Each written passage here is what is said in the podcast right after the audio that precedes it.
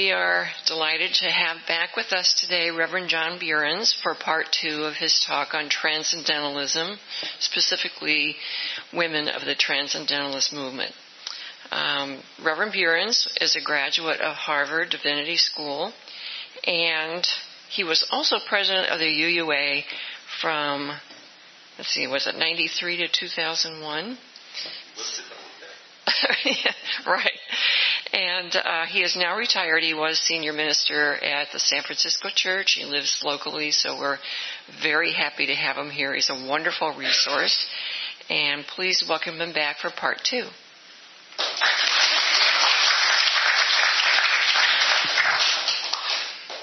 Uh, last time I mentioned that I've just finished completing a manuscript called Transcendentalist Disciples spiritual friendships among Boston activists for anti slavery, women's rights, and social reform.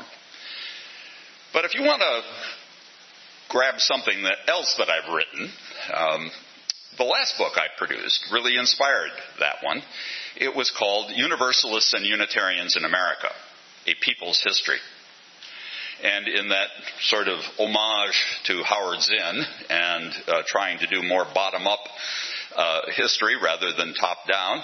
One of the things that I tried very hard to do was to recover stories of people who are all too often overlooked, almost forgotten in our telling of the tale. It, has been a, a, problem, I think, that uh, in talking about our history as a denomination, for example, we tend to focus in the 19th century on people uh, who are almost exclusively male. Uh, William Ellery Channing, Ralph Waldo Emerson, Theodore Parker. I chose for the Unitarian side of the family in that um, Age of Reform chapter a very different figure as the one who was present at many of the most important occasions, Elizabeth Palmer Peabody. So this morning I'm going to try to talk about uh, five really important female transcendentalists uh, meaning that I'll give them each about eight minutes. I could talk for a good hour about Elizabeth Peabody. And I recommend to you, if you are at all interested in her and her uh, incredible career and family, uh, Megan Marshall's brilliant book, The Peabody Sisters, which won the Pulitzer Prize some years ago. Megan is going to be one of the readers of my manuscript um, this fall uh, which sort of intimidates me. I'm also sending it to Robert Richardson, the um, Pulitzer Prize winning author of Emerson, The Mind on Fire, and a few other uh, creatures of that uh, eminence. Well, Peabody, I think, may have been one of the first Americans to um, use the term transcendental in written work. Moreover, she may have been one of the first people to openly say, I'm a Unitarian. She grew up in, in Salem, um, Massachusetts, uh, which in that era was a port town almost as important as Boston, certainly thriving, a center of the China trade, the India trade, um, absolutely essential to uh, New England commerce and uh, therefore full of interesting people who uh, were influenced by uh, sources overseas. Nobody more than a minister named William Bentley, who ended up being one of Thomas Jefferson's close friends.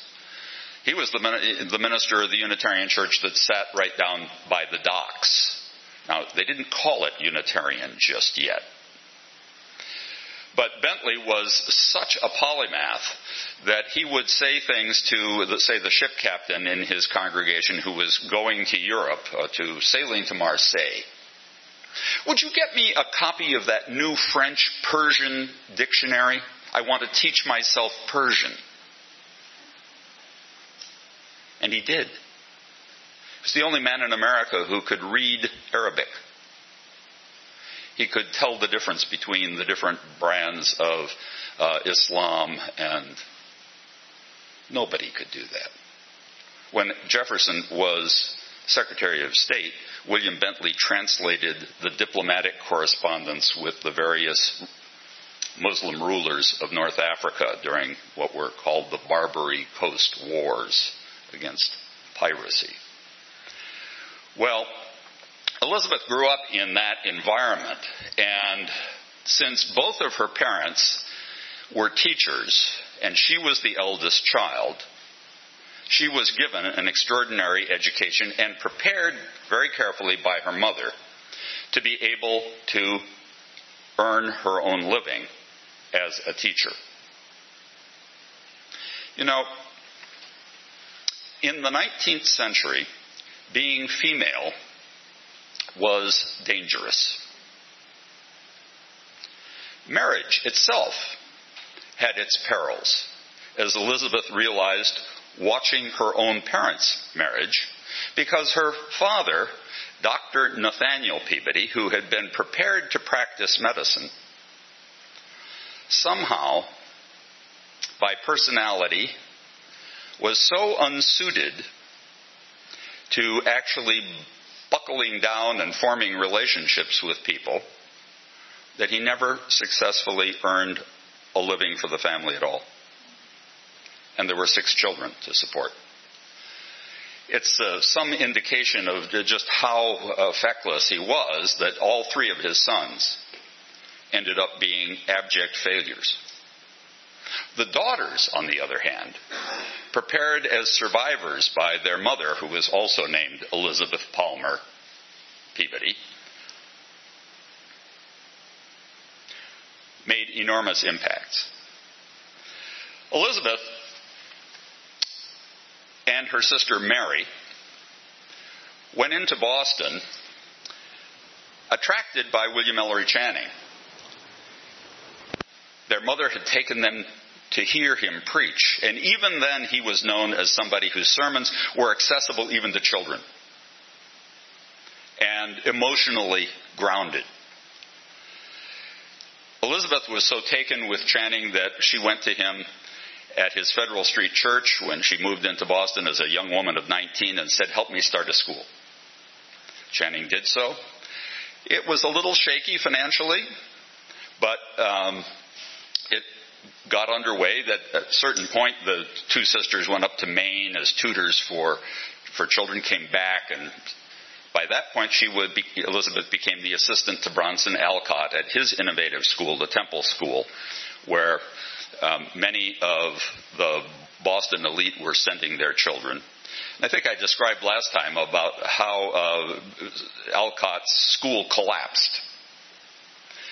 Elizabeth made it very popular because she actually documented in uh, her record of a school, a first book that she published, how Alcott's methods actually took children seriously. Didn't just look for rote learning or discipline children arbitrarily with the ferule, the cane.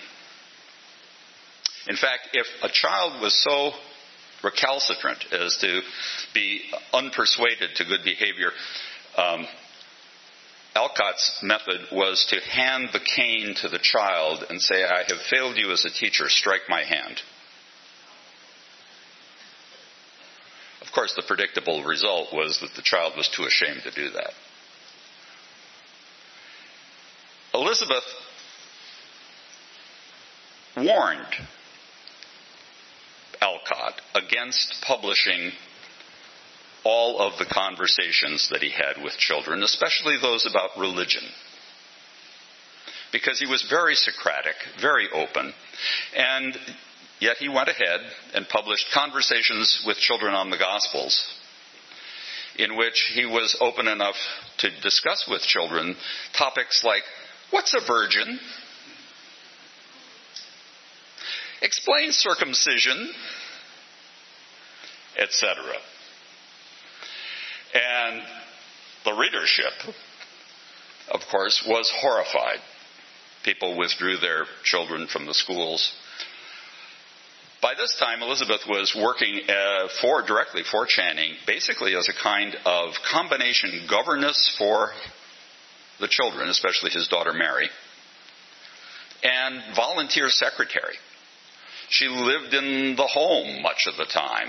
Uh, she would talk with uh, with Channing about his sermons. She would go on walks with him on Saturdays as he was still developing the sermon idea and help him expand it. She would develop, she developed her own system of um, shorthand and took notes on how he expatiated on certain parts of his text when he was actually preaching and prepared his sermons for publication. She did this with almost 200 sermons over the years. So you can see how close she was to Channing. This is a great example of what I call spiritual friendship. Um, it wasn't a romance, but it was this deep concern. This is the essential thing I want you to understand about the transcendentalists. That I have an interest in your full development as a spiritual and moral being. Just as I hope you will have a concern for my full development as a spiritual and moral being. Because only that way can we develop what is a more authentic and open and creative and just community.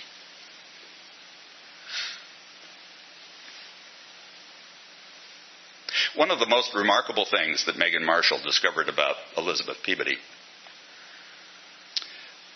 was that she was so wary of marriage herself based on not only her mother's experience, but also stories that her mother had passed on of domestic violence and drunkenness and abuse that other Palmer women had experienced.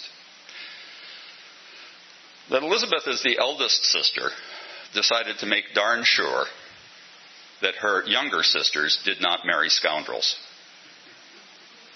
or wastrels or people unable to support them. She was a fascinating person and for a period, she and Mary lived in a boarding house on Beacon Hill run by Rebecca Clark. Among the other um, boarders there was a remarkable young lawyer named uh, Horace Mann. Rather deeply depressed, already a leader in the legislature. His first wife, Charlotte, had died of tuberculosis, the endemic disease of the era. So many. Emerson's first wife died. At, she was not yet 20. Had been married 15 months. It was very similar for Horace Mann. Both Elizabeth and Mary did everything they could to draw Horace Mann out of his depression to interest him in life, to tell him how what a difference he could make uh, in the world. It was Elizabeth who got him to go hear Dr. Channing preach on Easter when Channing spoke about two tragic deaths in his own family and the faith that had sustained him through those tragedies. Mann came away from it converted to a Unitarian understanding of how, let me put it this way, there is at least an immortality of influence that we each leave behind. That the quality with which we use our time matters. That Charlotte's memory would never be erased. That she was with him forever. It was shortly after that that Horace Mann, talking with Channing, decided that his chief legislative goal was going to be to see to it that children of every social class and background had access to free universal public education. He himself had grown up in a farm family in rural Franklin, Massachusetts, where he only got maybe six weeks of schooling a year. Completely inadequate. He had been lucky enough to have a mother who read to him and uh, to find, to use the local library. He got himself a scholarship to the college that became Brown. Um, he'd become a lawyer. But he knew the need for education. This was a bond between the two Peabody sisters in the boarding house and, and Horace. Megan found the evidence that actually there was a secret engagement between Horace Mann and Elizabeth Peabody. But then she stepped back and handed him off to Mary. I hope you know that Horace Mann uh, had a, not only a distinguished career in launching free public education in the United States, but was also a member of Congress for a time as a free soil uh, representative, uh, anti-slavery advocate. He was the first uh, effective president of Antioch College in Ohio, which was a Unitarian project at its origins. And he gave the college its motto be ashamed to die before you have made a difference for others. So, the other relationship that uh, Elizabeth entered into was with the brilliant and stunningly handsome young author Nathaniel Hawthorne the family had gone back to uh, Salem, basically to help old Dr. Peabody, Nathaniel, through one of his periodic financial crises. And the Hawthornes lived just down the street. Another old Salem family. Hawthorne's mother was a virtual recluse. She'd lost her husband, who was a ship captain, uh, when the children were quite young. And she had sort of closeted herself in black and, was hardly ever seen in public. And the children were deeply affected by this, including Nathaniel. I, I, actually think that there's a portrait of him that hangs in the uh, Peabody Essex Museum in um, in Salem. That um, he was he had movie star good looks, and I actually think that his shyness and his mother's reclusiveness made him uh, equally reclusive. After he graduated from college, he spent much of his time, uh, because the family had some means, uh, just up in his room writing. But Elizabeth got him and his sisters to come over for an evening. She was so taken with the stories that he was beginning to publish anonymously that she took it upon herself to actually become his publicity agent, encouraged him to publish under his own name, to try a longer form than just stories like a, a full novel. Again, she secretly became engaged to Nathaniel Hawthorne and then handed him off to her sister Sophia. you can't make this stuff up. Sophia was the artist in the family, the youngest of the three sisters. She and Nathaniel were both uh, kind of the shy people in their thoughtful families.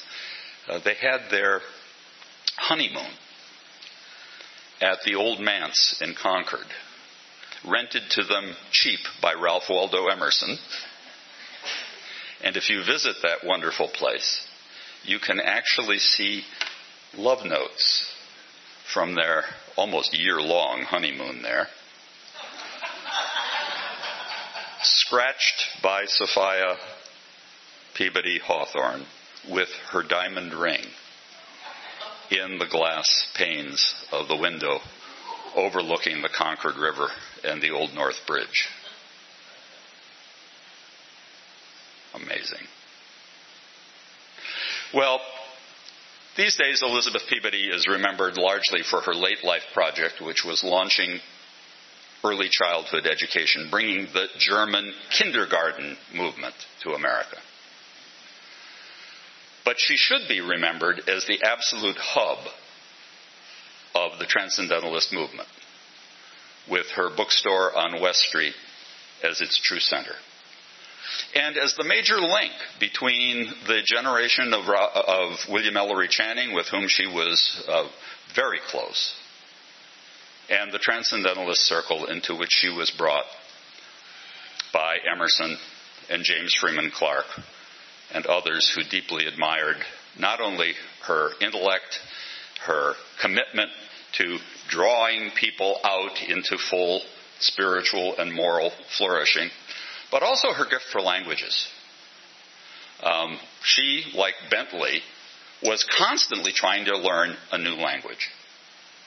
Uh, among other things, when she was the publisher of the Dial, the uh, journal of the Transcendentalist Circle, she published the first translation of the Lotus Sutra, the first Buddhist sacred text to appear in an American publication. She didn't translate it from the Sanskrit. She translated it from the French translation of the Sanskrit. But she was in the Transcendentalist Circle in no small part because she was like Margaret Fuller, her in some respects protege, quite fluent in German. And German was the language of the idealist philosophers that were the initial uh, topic of the, the Transcendentalist Circle. So let me turn a little bit to Margaret Fuller, who is probably the one female member of the Transcendentalist Circle who is uh, most remembered. In 1839, when Peabody moved back to Boston and set up 13 West Street, one of the first events that took place at that address was a series of public conversations for women conducted by Margaret Fuller.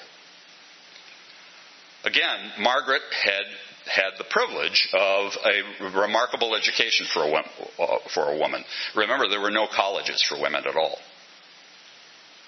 But her father, Congressman Timothy Fuller, of Cambridge,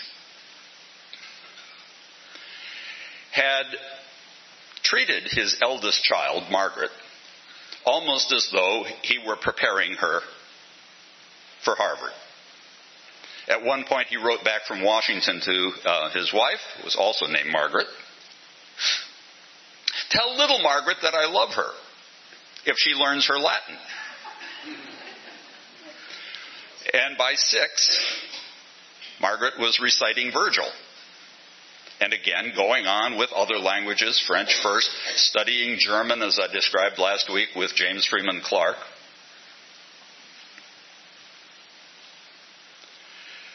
The conversations were an attempt to bring this transcendentalist philosophy of, come on, you have more spiritual and moral creativity and influence than you're using.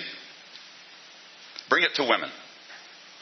The conversations went on in paid series for five years between 1839 and 1844, with Margaret having an impact on women who in many of their households, you know, were just entirely confined to the domestic sphere. And who were often married to um, people who'd had the benefit of a college education, who'd studied Latin and Greek and the myths. So one of the most interesting things that Margaret did was that she conversed with people about Greek myth, classical mythology. Often taking in an, an interpretation of it, as in the story of, say, Cupid and Psyche, that lifted up the female characters as being equally as important as the male characters and saying, you, basically, you know, your husbands study this stuff at college. You should know it and be able to assert your own interpretations of this shared high culture. But there was more than that. It was also preparing women to take a more active role in reform movements of the time especially anti slavery.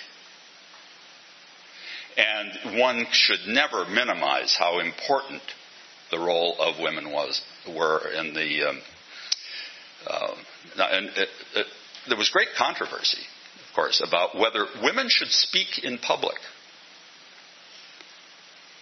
about um, whether men and women should form joint uh, advocacy groups, or whether the, the, there should be sort of female auxiliaries. The Boston Female Anti Slavery Society was an important uh, branch of the abolitionist movement in Boston.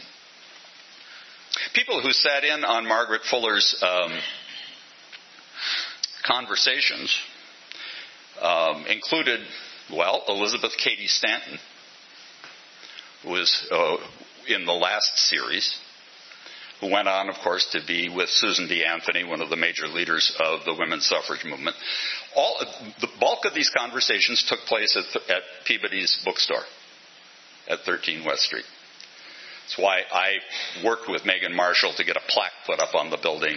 Uh, I think it's a historic center uh, in the history of human rights and especially women's rights in the United States. It's also, by the way, where Mary Peabody married Horace Mann and where Sophia Peabody married Nathaniel Hawthorne, the same building. Um, what shall I say more about Margaret? I talked last week a little bit about her remarkable relationship with James Freeman Clarke, who started the first Transcendentalist Journal when he was the minister in Louisville, Kentucky, the Western Messenger, and where he published Margaret's first uh, literary criticism and essays, encouraging her to discover that she could be a writer just as she was encouraging him to be a, uh, an effective preacher and religious leader. Again, that, that concern for full flourishing that lies behind the Transcendentalist movement. Well, the reason she ended up doing the conversations was that her father, and this was a constant problem from women in, in the 1960s, her father up and died and left his financial affairs a total mess. And in, believe it or not, he was a lawyer and a congressman and he had no will. his brother, who was an unmarried and nasty man, um, took over control of the family finances and had absolutely no use for an uppity young woman who wanted to do things like travel to Europe. Margaret found a way to get there. What is often forgotten about her is that after several experiences doing what Peabody had done, teaching as a way of earning a living. First in Boston with Alcott and then at a progressive school in Providence, Rhode Island. She became America's first woman journalist, going to work for Horace Greeley at the New York Tribune. And there doing some of the first investigative reporting that was uh, ever done. She would go to places like the prison, the state prison at Sing Sing, and especially interview the female inmates, prisoners. She developed a real sense of what it was that drove people to crime. She was doing source work on prostitution, um, slavery, uh, not only based on race, but uh, based on gender, on the, the social conditions in the new institutions, the hospitals, asylums, jails that were uh, developing as America urbanized. This uh, set of uh, investigative reports really has yet to be fully published but um, is a, a, just a treasure trove of some very profound social insights. She was also working on um, the, the, the, men in the transcendentalist circle at a certain point uh, couldn't cooperate well enough with one another to keep the dial going. Peabody ended up taking over the business part, and Margaret Fuller uh, became the editor uh, with, she would get promises from the male members of the Transcendentalist Circle that, oh yes, they'd send her a piece and it wouldn't arrive for the, by the deadline, and so she'd have to write something herself. One of the longest pieces she ever wrote was called The Great Lawsuit. Man versus men, woman versus women. In which she, out of her own experience, talked about how stereotypes for both genders impacted uh, and limited their uh, creativity and engagement in the world.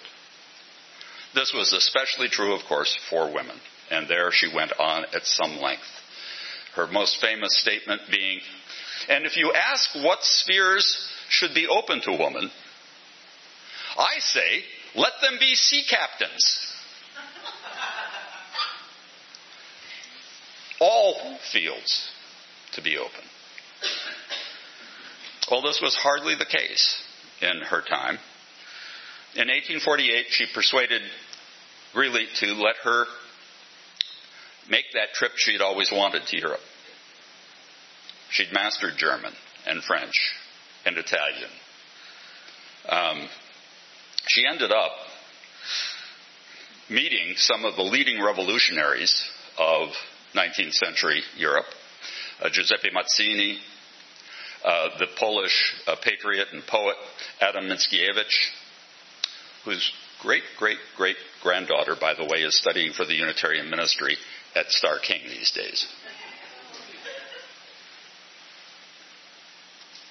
Um, there's some possibility that Mickiewicz may have been the man who persuaded her that staying a virgin at 38 was really a waste.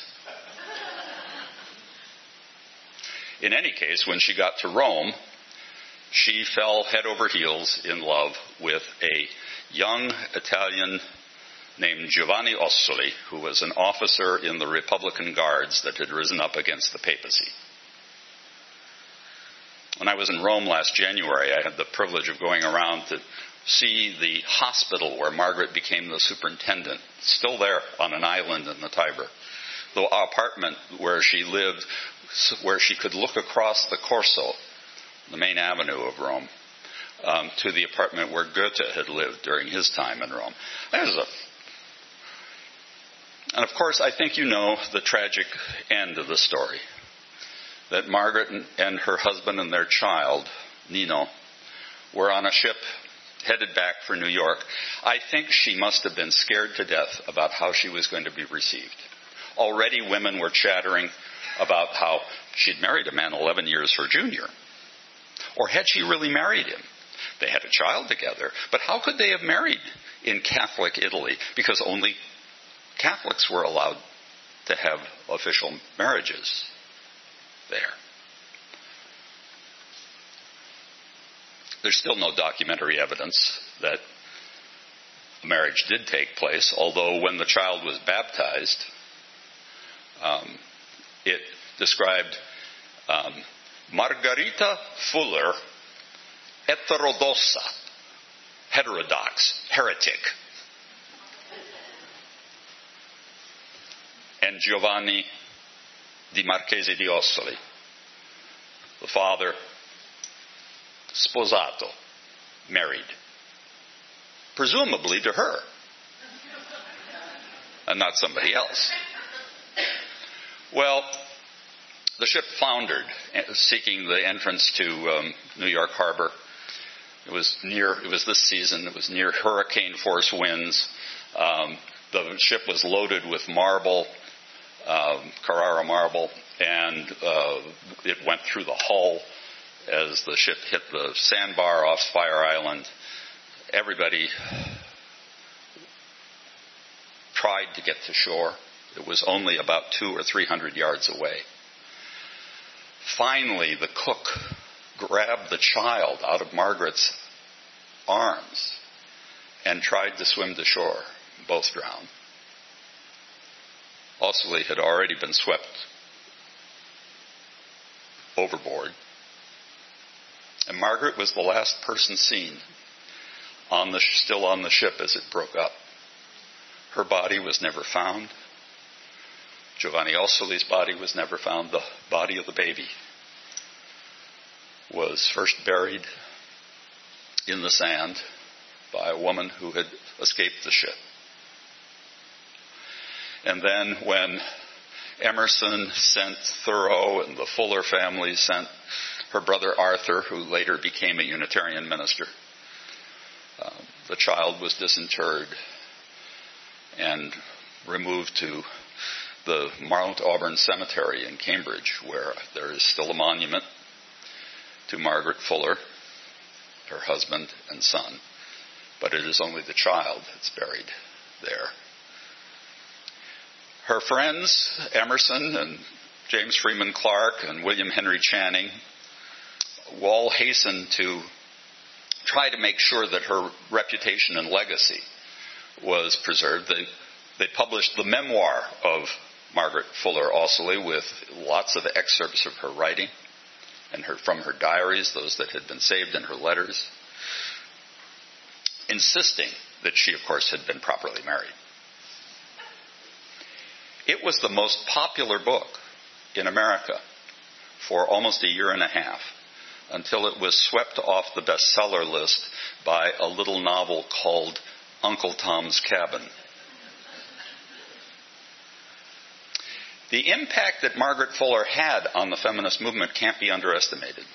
If she had lived, she would have been asked to be the presiding officer at the first major women's rights convention following Seneca Falls, which was held in 1850 in Worcester, Massachusetts. Instead, the presiding officer was a woman named Pauline Davis who published a feminist journal called Una.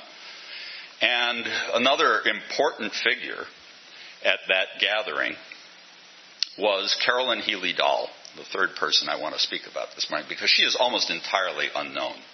And yet, in 1850, many people expected her to become the next Margaret Fuller. She had been the youngest participant in Fuller's conversations at the age of 19. Ultimately, Carolyn Healey Dall wrote 22 books. She founded the American Social Science Association. She did much of the same kind of social investigation of the condition of women that Margaret had done when she worked for the Tribune. The first studies of women's access to education and the professions. This was just beginning. Few colleges like Antioch and Oberlin were beginning to admit women. Um, Mary Lyons Academy at Mount Holyoke, where Emily Dickinson balked at being converted, um, was beginning to open. But the roots of the American women's rights movement really lie in uh, Margaret Fuller's conversations and in this transcendentalist conviction that we simply must allow everyone to more fully participate spiritually and morally in, uh, in community and in democracy. Carolyn had every reason to feel the same way. Like the other women I've described, she had been given the privilege of an education that was denied to most other women. Her father was a fairly wealthy um, uh, Boston banker. Until the so-called panic of 1837 when he went bankrupt, and all of a sudden no men were interested in marrying Carolyn Healey Dall. No dowry. She went down to Washington to be a teacher, and at Christmas went to the services at what today is called All Souls Church. Uh, but I think I, I mentioned uh, in those days the Unitarian services were held in the rotunda of the U.S. Capitol. That's how influential the Unitarians were in that building. Um, the preacher at Christmas was a young minister to the poor of the city of Baltimore named um, Charles Henry Appleton Dall. Margaret probably should have exercised a bit more of Elizabeth Peabody's prudence. She married him within six months. She wanted to work with him among the poor. there was only one problem. Dall was a complete failure at raising the money to support his efforts to do ministry among the poor. He lost job after job, including his position. Finally, he took on a parish, the first parish in Needham, Massachusetts, where later I spent a decade uh, between 2002 and 2012, and lasted two years. A lot of people say that um, said that Carolyn was the reason that her husband lost his pulpit. She shocked the farm ladies of Needham, Massachusetts in 1848 by coming out with a book of essays, one of which condemned the Mexican War, another of which called for the immediate abolition of slavery, and the third of which was entitled Sisterhood. She was 22.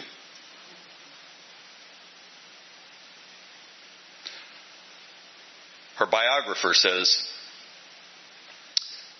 the Reverend Mr. Dall probably could have lost his pulpit all by himself.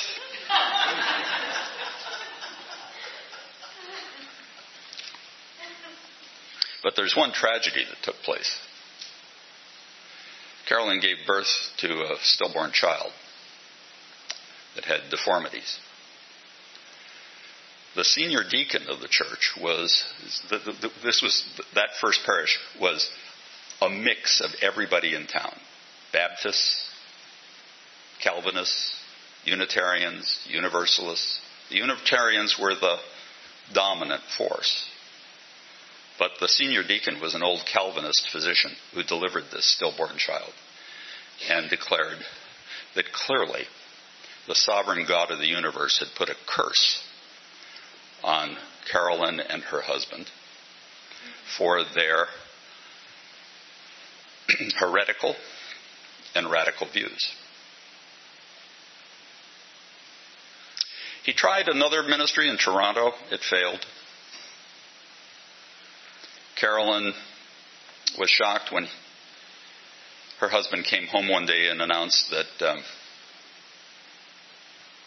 he'd accepted a new post in ministry in Calcutta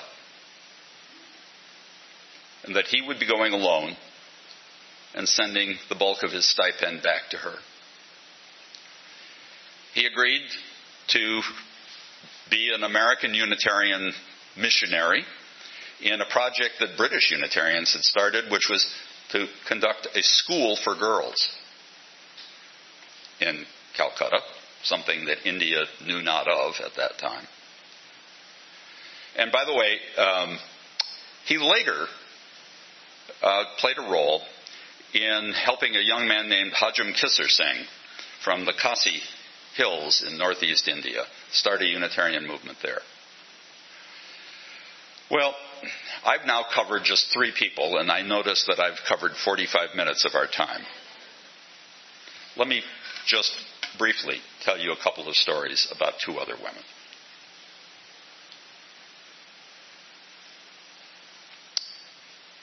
I think the most forgotten person in the Transcendentalist circles is Lydia Maria Child. Today she's remembered largely for a little ditty that she wrote in a children's magazine that she published for a while. Over the river and through the woods to grandfather's house we go to, the Thanksgiving song. But oh my lord.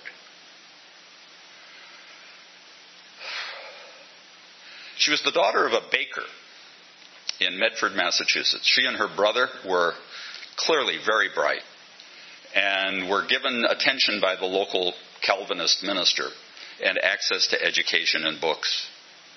Her brother went on to Harvard, became the Unitarian minister in Watertown and the moderator of the Transcendentalist Circle since he was its oldest member. Later, a professor at Harvard Divinity School. Lydia made the mistake that Elizabeth Peabody tried to avoid. She married the wrong guy. David Lee Child was a young activist attorney, very uh, much engaged in the uh, anti slavery movement and in journalism about it, but he had a terrible tendency to lose law cases and to be found guilty of having libeled somebody in his publications. He was constantly in debt. Eventually, uh, Lydia Maria Child had to separate her finances from David's. She had become the editor of the National Anti-Slavery Standard, the most important um, publication in the abolitionist movement other than Garrison's Liberator, uh, working out of New York. There, by the way, she overlapped with Margaret Fuller. They knew one another. They did uh, things together. Uh, in order to make a living, Lydia Maria Child not only published children's literature and a, actually quite successful book of household advice called The Frugal Housewife. How to make do when you have practically nothing. She also published a three volume study of the progress of religious ideas through the ages, through successive ages. A two volume uh, study of the history of women. Again, in, in really remarkably universal perspective. She was not always a Unitarian. She had been attracted to the Swedenborgian movement in no small part because uh, Emanuel Swedenborg's sort of mystical vision of things had a place for equality of men and women.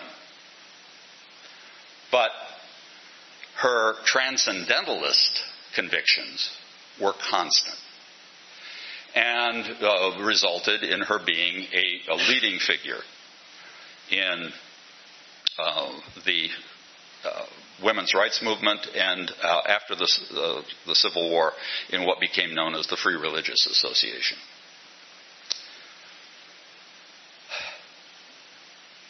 Carolyn Karcher, the remarkable scholar, has done a brilliant job of collecting Lydia Maria Child's uh, writings and writing her biography. I, I really commend it to you. Uh, William Lloyd Garrison called her the First Lady of the Republic. No one more important.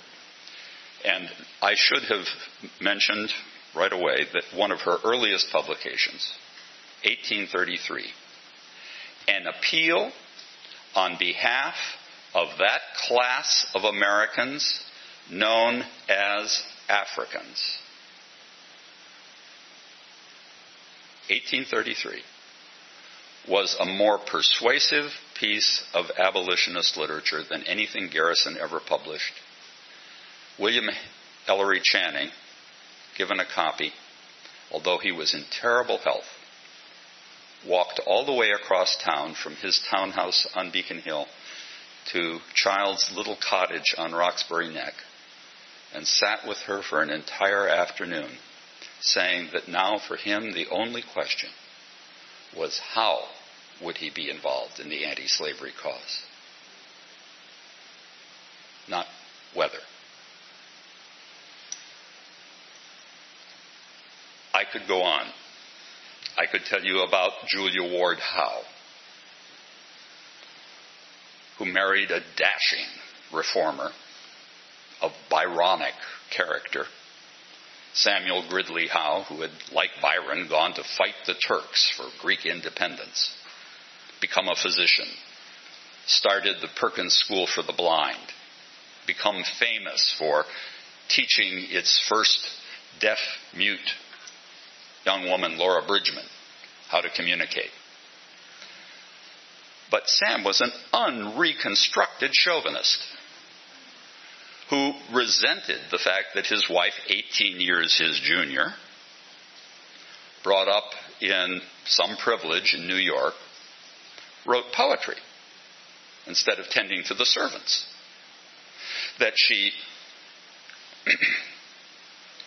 wanted to speak in public. That she eh, eh, had an ambition to be an author and a writer. if it weren't for James Freeman Clarke and that transcendentalist congregation of his called the Church of the Disciples, I don't know what would have become of Julia. But in that congregation, lay people preached as well as the minister. Julia went to the pulpit. Following the Civil War, when Sam had died, she founded the Women's Ministerial Association, the first such thing in the United States. Not that she'd ever been to seminary or been ordained, but she knew she was a minister.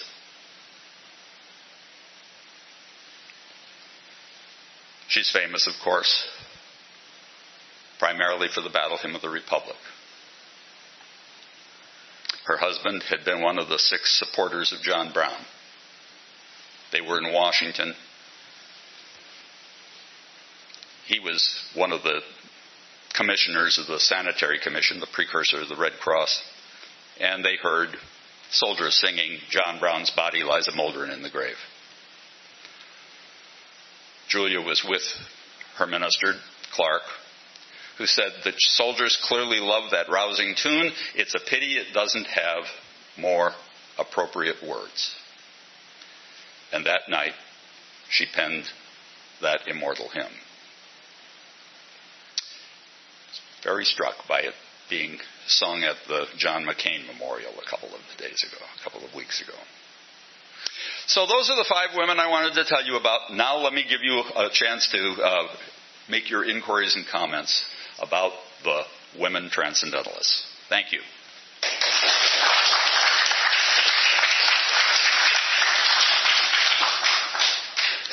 I knew eight minutes was not going to be enough for each of those women. Thank you very much. Are there any questions? Yeah. Right. Is it really right to call the Dial mag? Is it really right to call the Dial magazine somehow a Unitarian publication?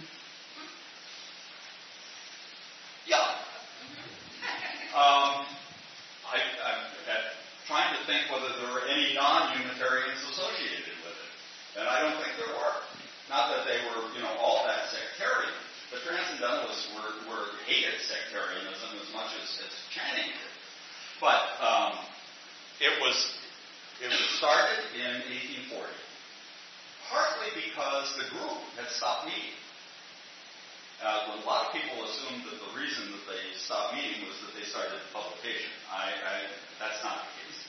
They stopped meeting in 1840 because they reached uh, an impasse on the question of church reform. That was the original purpose of the Transcendental Circle in 1836, to bring a spiritual and intellectual and moral revival to the Unitarian churches. But by 1840, George Ripley,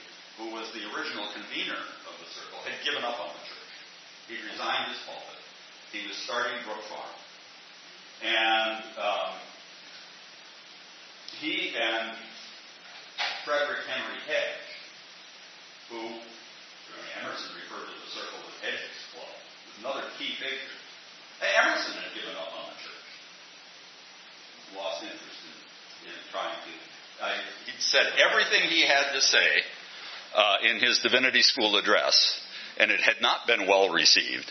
So, uh, um, but there were people like Elizabeth Peabody, Frederick Henry Hedge, Theodore Parker, who were not going to give up on the church.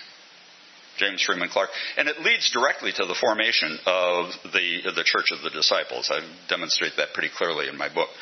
But everybody associated with the Dial was also Unitarian, and transcendentalist, um, with the possible exception of somebody like Thoreau, who quit the church. Uh, they were, you know, like-minded individuals. Emerson was quite disappointed in the Dial, and I think justifiably. It became more of a literary um, journal than one uh, devoted to any uh, clear path to social change. Um, Fuller pushed against that as best she could, but the um, I think Emerson is really the guy who's guilty of pushing it in that direction. He wanted the dial to publish things like Alcott's Orphic sayings, which were a, frankly, a bit of gibberish, philosophical gibberish, um, or uh, some of uh, Thoreau's uh, so-called poems. Um, the literary quality in the dial went up and down, but it, it comes out of our circles. Yeah. Um, yeah, uh, uh, one of the ideas of the transcendentalist, well, first of all, the definition of transcending materialism uh, yeah. was one of the definitions you used. Um, often is said to be the opposite of immanence. Now, I'm a big fan of immanence, and when the transcendentalists um, write, they tend to never mention it. And yet, um, uh, our faith, um, Unitarian Universalism, uh, perhaps because of the Universalists, seems to have a very deep root in the Quakers and Congregationalists and people who really believe in immanence. Are any of these w- women writers, did they write about immanence? So, yeah. Namaste. so we're speaking here about what I would call the vertical dimension of spirituality. Uh, transcendence being that which goes sort of upward, immanence being that which comes downward. I think actually the greatest significance of the Transcendentalist movement as a whole is in the horizontal dimension of spirituality, which is the ethical dimension. Um,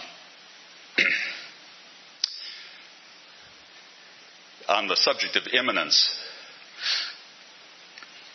many of the uh, transcendentalists who were influenced by Swedenborg held to his uh, idea that every object in the material world is a symbol of a spiritual and ideal truth. They, Emerson very much saw language that way. When you scrape apart many of our more abstract terms in philosophy and uh, language, you find at the core something quite concrete. And the, the doctrine of correspondences is very strong among all of these. This is why, say, Margaret Fuller was teaching Greek mythology to those women and having them relate it to their daily life and experience as women. Yeah. it, it, it is a kind of a, an anticipation of Jungian archetypes. Yeah, no, no question. Any other One questions? or two more. Yeah.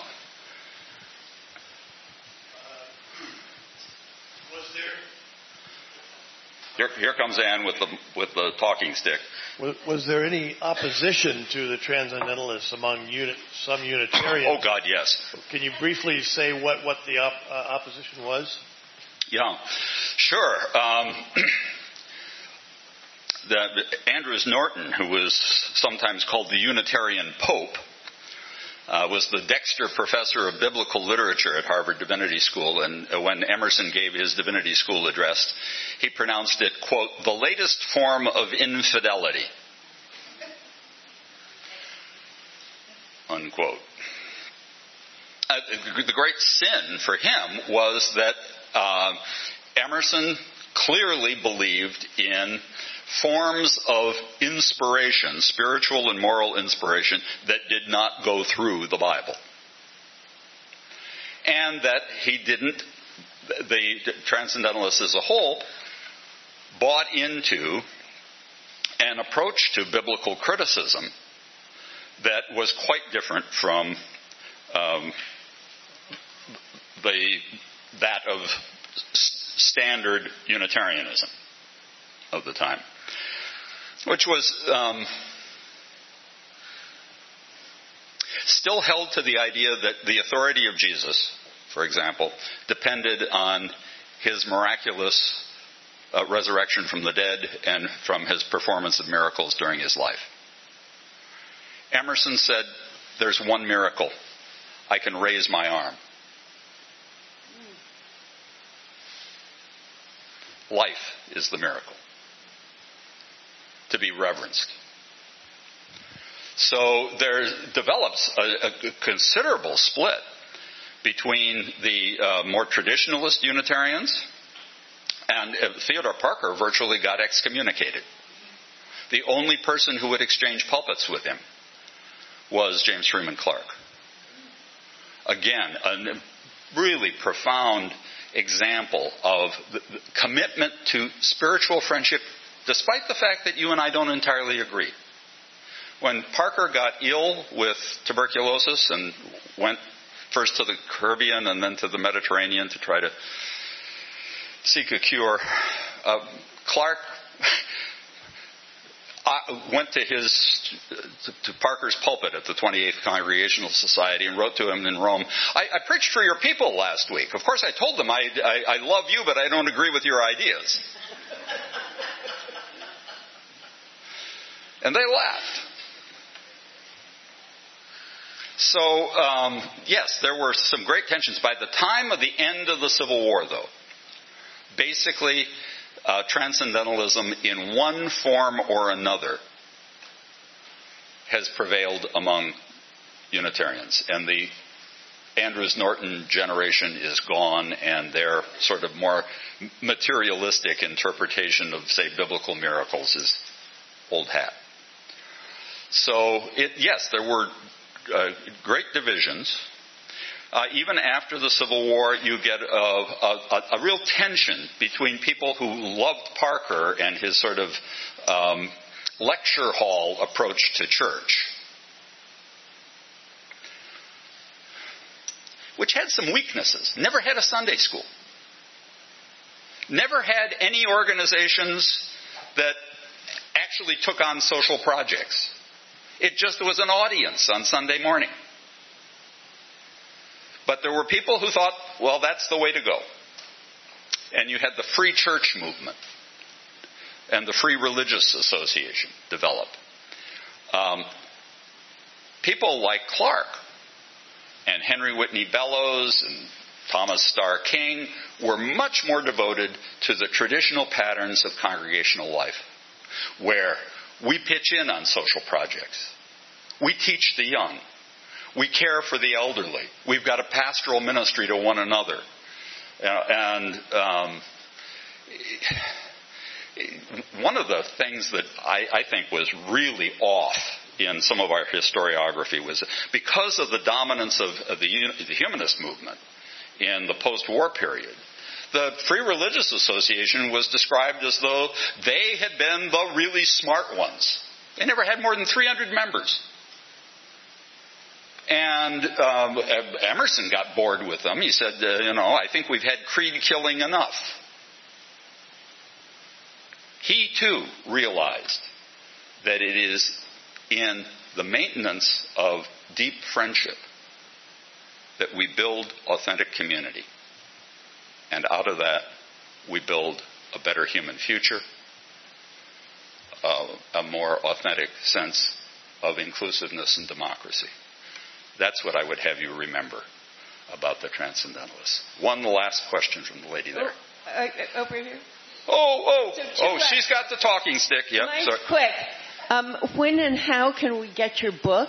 Mm. And, and what's your next one? So, um, uh, the one that I alluded to at the beginning is out in, in, print. In fact, it's gone into a second edition. It's called Universalists and Unitarians in America, A People's History. It is a parallel account of both the Universalist side of the family and the Unitarian side of the family through uh, 150 years. And uh, you can get that from the UUA bookstore. It's a Skinner House publication. 15 bucks, as I recall. Um, Transcendentalist Disciples won't be published until next September. Uh, it's going out to people like Megan Marshall uh, next week. Um, then I have to uh, incorporate their uh, feedback, and final manuscript submission is in December, but the book's written. So what are you writing after that? Ah. Um, I'm going to do two things uh, a comprehensive history of Unitarianism here in the Bay Area, um, focusing primarily on, on the church in San Francisco, but uh, with some allusions. Um, I, I, got interested in the man who uh, got fired as the minister of this church in the 1920s for signing the Humanist Manifesto. Uh, his grandson is in the San Francisco congregation. Hmm. I, wanted um, to, I, wanted to, know when did women first become Unitarian ministers? Uh, in the 1850s. Yeah. Okay, so that's a slightly complicated story, but that, that's the, the, the answer. Yeah. Last question. Yep. Okay, I'm really interested in if any of these um, women transcendentalists approach the topic of birth control or the refusal mm. of conjugal rights. Mm. Very delicately. Very delicately. Um, Elizabeth Peabody, who never married, was a complete prude on the subject and she just excoriated uh, Carolyn Healey Dall for uh, even alluding to such matters in public presentations with a mixed audience. Just, um, but yes, people like Dall were um, in a rather indirect uh, way, it was a sort of Victorian way of discussing human sexuality, uh, beginning to talk about such things, and um, uh, particularly the um, the exploitation of uh, of women, uh, sexually and otherwise. Um, it, it, even Julia Ward Howe,